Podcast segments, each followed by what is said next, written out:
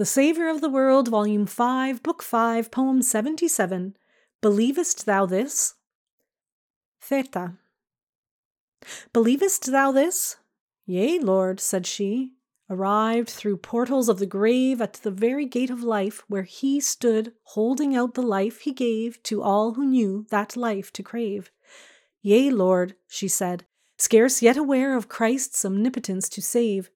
Thou art the Christ I know, and share in the hope thou bringst from God to heal the world's despair.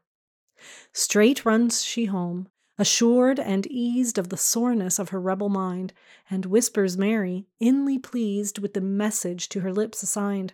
The Master has come. Well he divined how life hath gone from us. Saith he, I am the life. He that doth bind the dead and living, both shall be alive for evermore, believe they but in me.